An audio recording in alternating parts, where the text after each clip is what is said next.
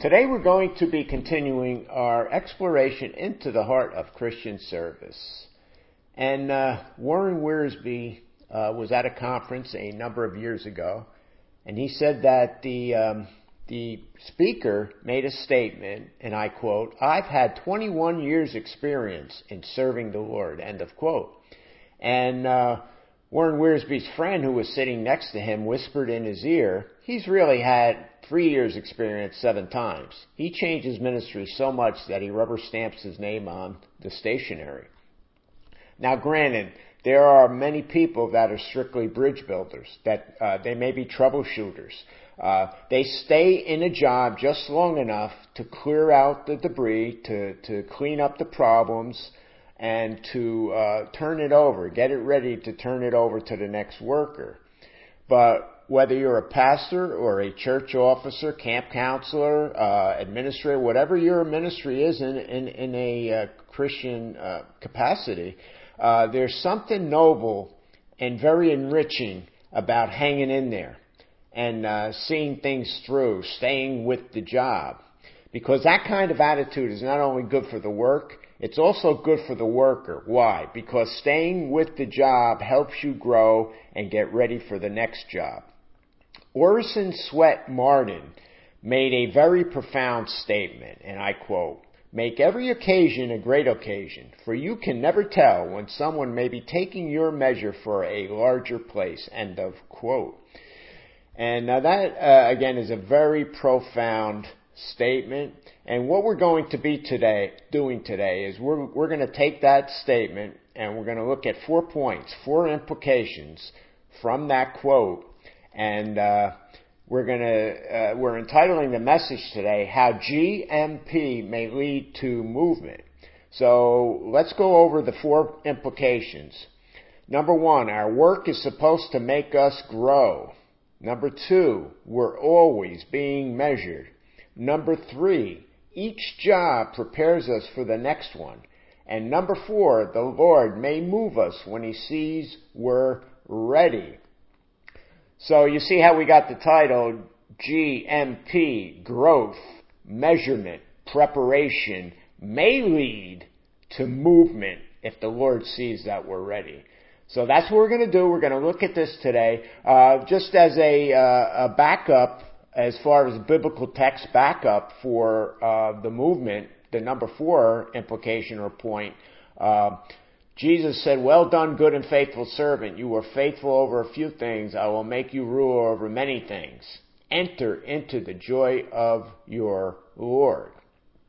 Now you see, we should be growing as, as service, in service to our Lord, uh, we should be growing. And if our service for the Lord doesn't uh, make us grow, then two things may be true either we're in the wrong place or we may have the wrong attitude toward the, towards the right place. And both these, uh, both these truths are tragic.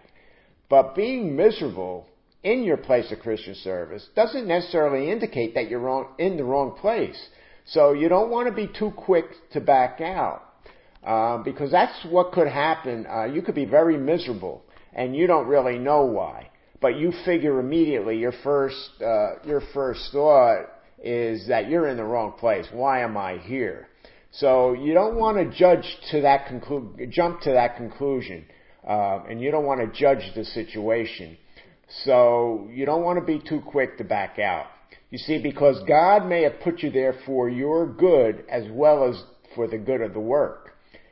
He may have some unfinished business, something unfinished in your life um, that he needs to accomplish. Uh, and he cannot move you until that job is accomplished, till his work is accomplished in your life. So that's very important. And, you know, I don't know, most people, I shouldn't say most people, but a lot of people, myself included, we like to be comfortable in what we're doing. And uh, we may not like changes or surprises. Um, and you may not have a big comfort zone, but I guarantee you it's probably well protected. And what the Lord will do in many cases is He'll take down our defenses and and make sure that they're that, that they're down. And um, see, because He doesn't want us to get too accustomed to the challenge or too comfortable with the work. Because what happens is when, when we get too comfortable with the work, we'll stop growing. And then we have a, a, uh, our work becomes commonplace and there, the quality will suffer. And, uh, as, as, as a result, we don't grow. And, um, the more difficult the task, or the difficulty of the task that God gives us is one of His loving gifts for our maturity. You know, Henry Kaiser, who was an American industrialist, and he had factories uh, in World War II um, producing ships. Uh, he made a, a very uh, enlightening statement also, and I'm going to quote here. He said that problems are only opportunities in work clothes. End of quote. So what the Lord may do is when He sees us mentally wearing pajamas and a bathrobe, He may start shaking things up so that we'll get changed, change our clothes, and get to work. And um, you see, we need the work more than the work needs us. Christian service is supposed to make us grow, and it will if we're in the right place with the right attitude. And uh, number two, we're always being measured. God is measuring us and people are measuring us. And uh, other people can make mistakes and we can make mistakes when it comes to measuring Christian service. Uh, many Christian workers are prone to think more highly of themselves than they should, uh, like it says in Romans 12:3, or less highly. And if we think too highly of ourselves, we we can uh, let pride um, seep in there, and uh, and then we'll start pushing our way into what we think is a more important place.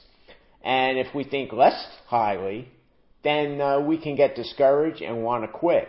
And both of these attitudes are wrong. So the bottom line is that the Lord is the only one who can accurately measure both us and our work. But you know, an important point is he doesn't always tell us what he thinks.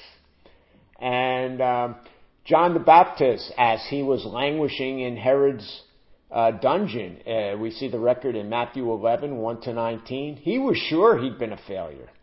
And uh, more than once, Moses wanted to quit uh, because he was sure he couldn't stand another day of listening to those people complain and complain and complain.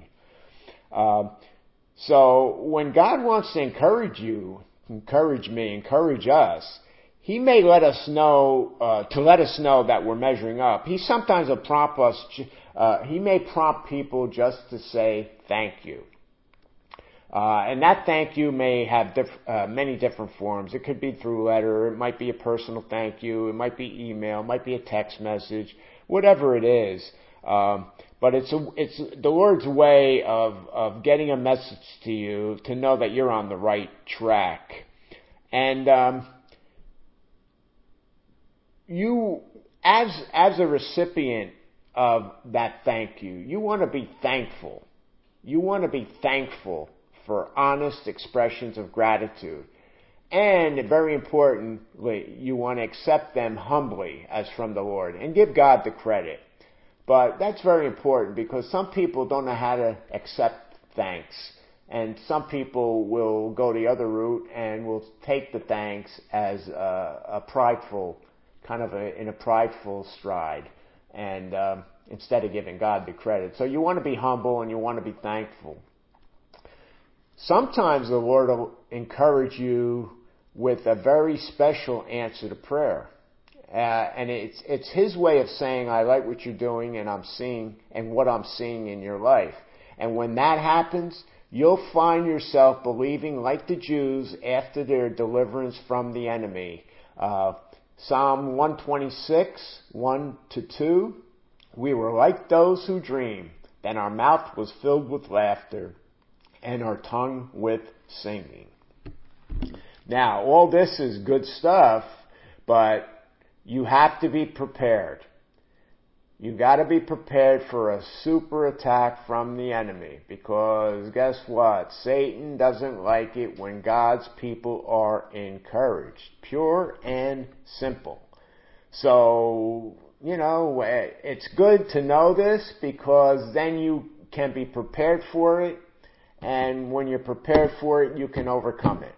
If you're totally unprepared for it, then uh, the attack may drive you from the actual job that you're doing, um, and it can take many different. Um, it could come in through many different uh, ways, and um, you don't want to have it happen. So you want to be prepared for an attack.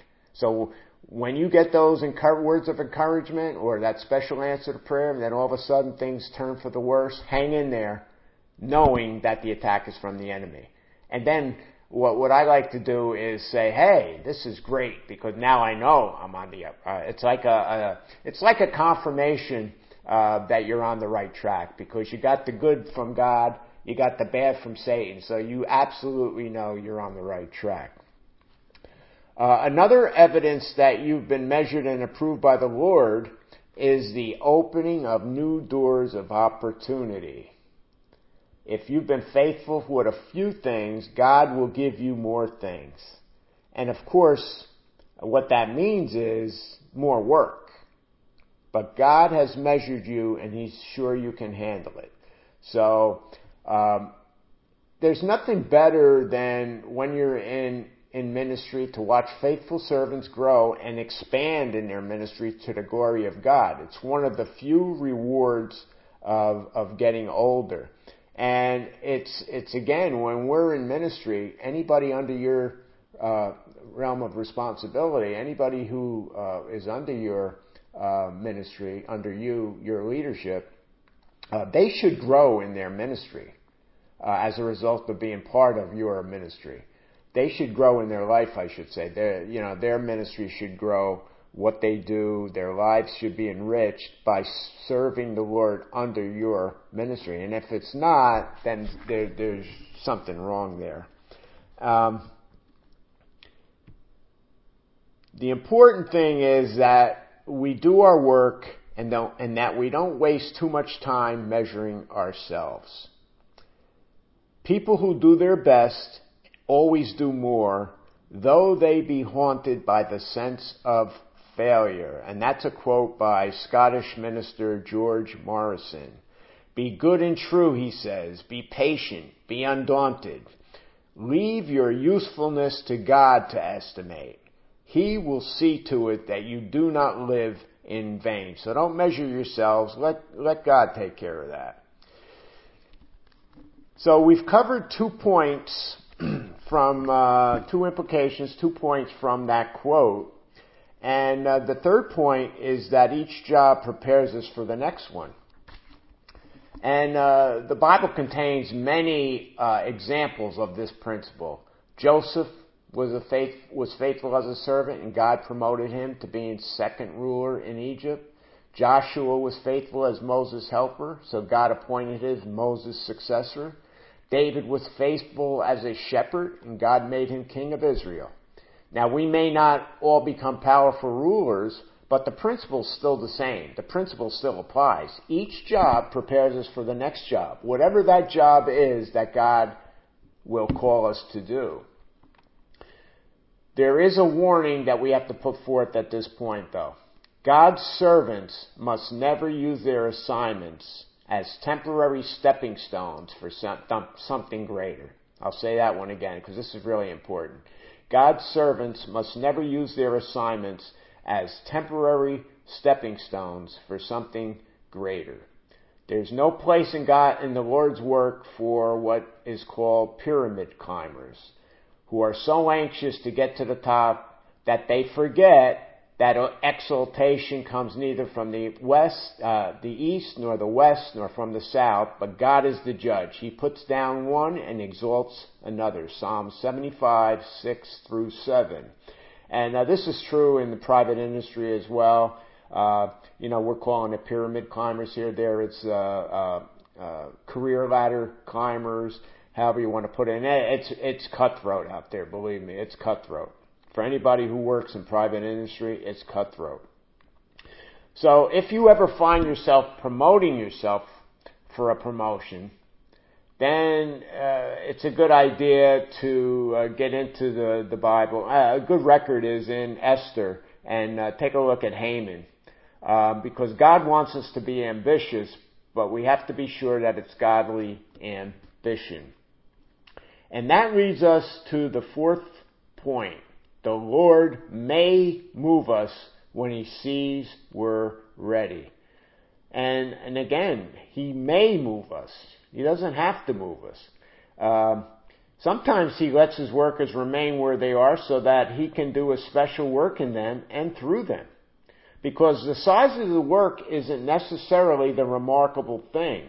It's the kind of work God wants accomplished that counts. Um, and don't come away from this message with the idea that staying in one place of service for a long time is necessarily an easy thing to do because it's not.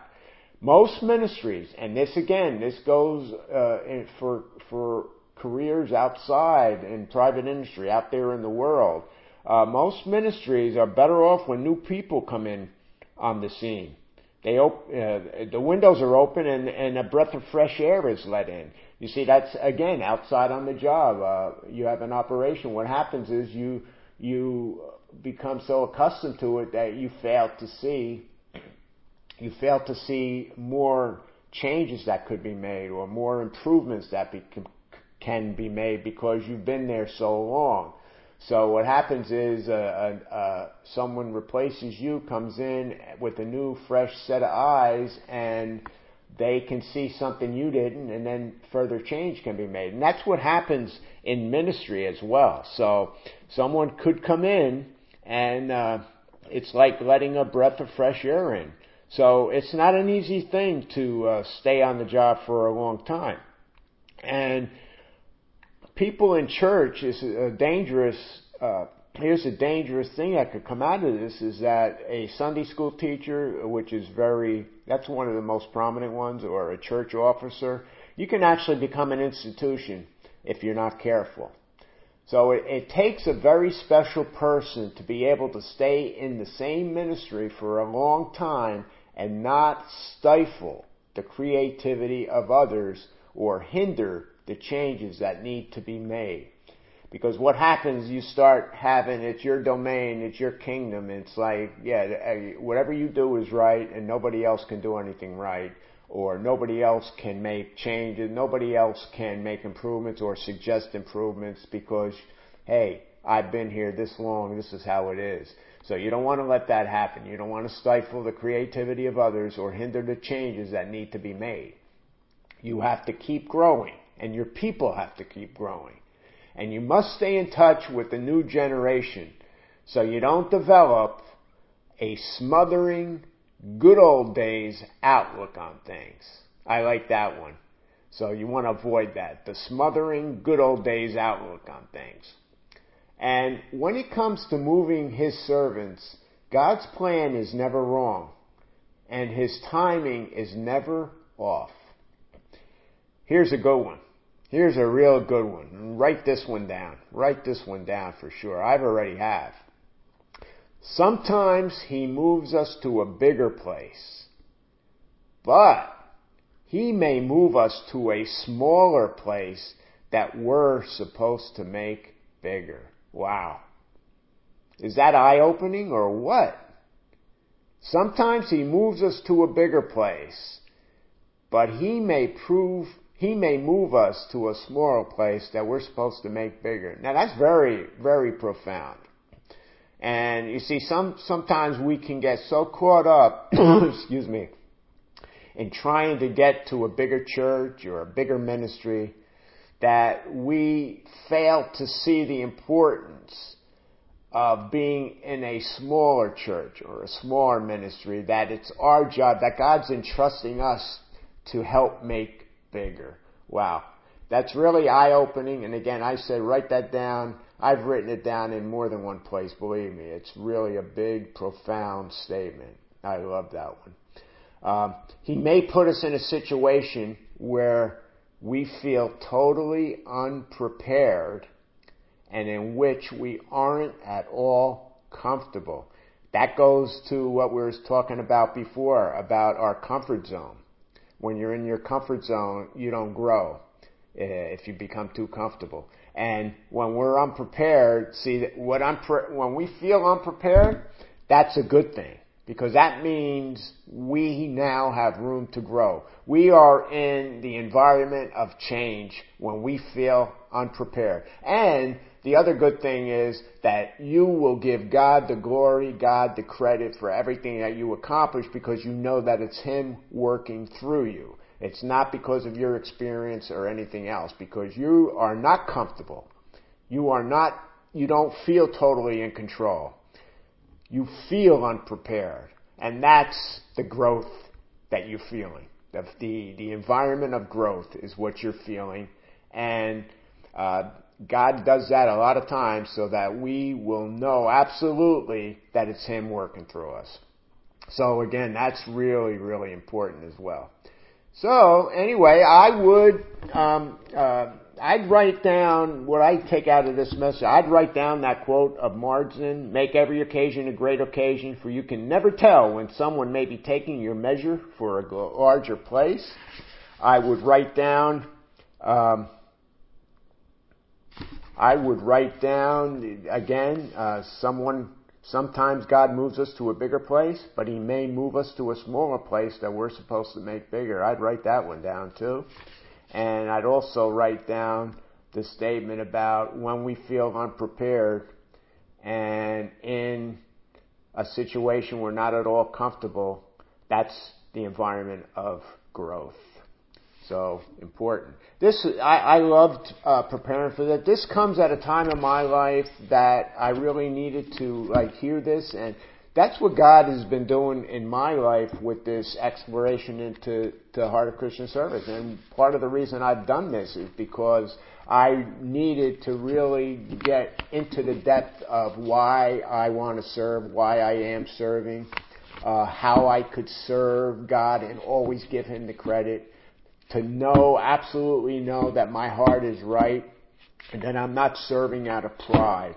And that's the whole purpose of this series, this exploration. And it, it starts with me um, studying, going into this uh, with uh, Warren Wiersbe's uh, uh, Warren Wiersbe's guidance and help on this um, to actually look at service of ministry and getting the right heart to serve. This, I believe, is every every ministry uh, as part of leadership. This should be um, part of it. And uh, that's where I first got actually a taste of it was um, in Christian ministry where the pastor um, had us um, go over uh, Pastor Wiersbe's book and we actually discussed things and uh, that's that's what really got me thinking and going on this. So anyway, uh, I hope you enjoyed this message. Again, the title How GMP May Lead to Movement it's uh, how growth, measurement, preparation may lead to movement. So anyway, Tony Mangone signing off. Have a great and blessed day. God bless.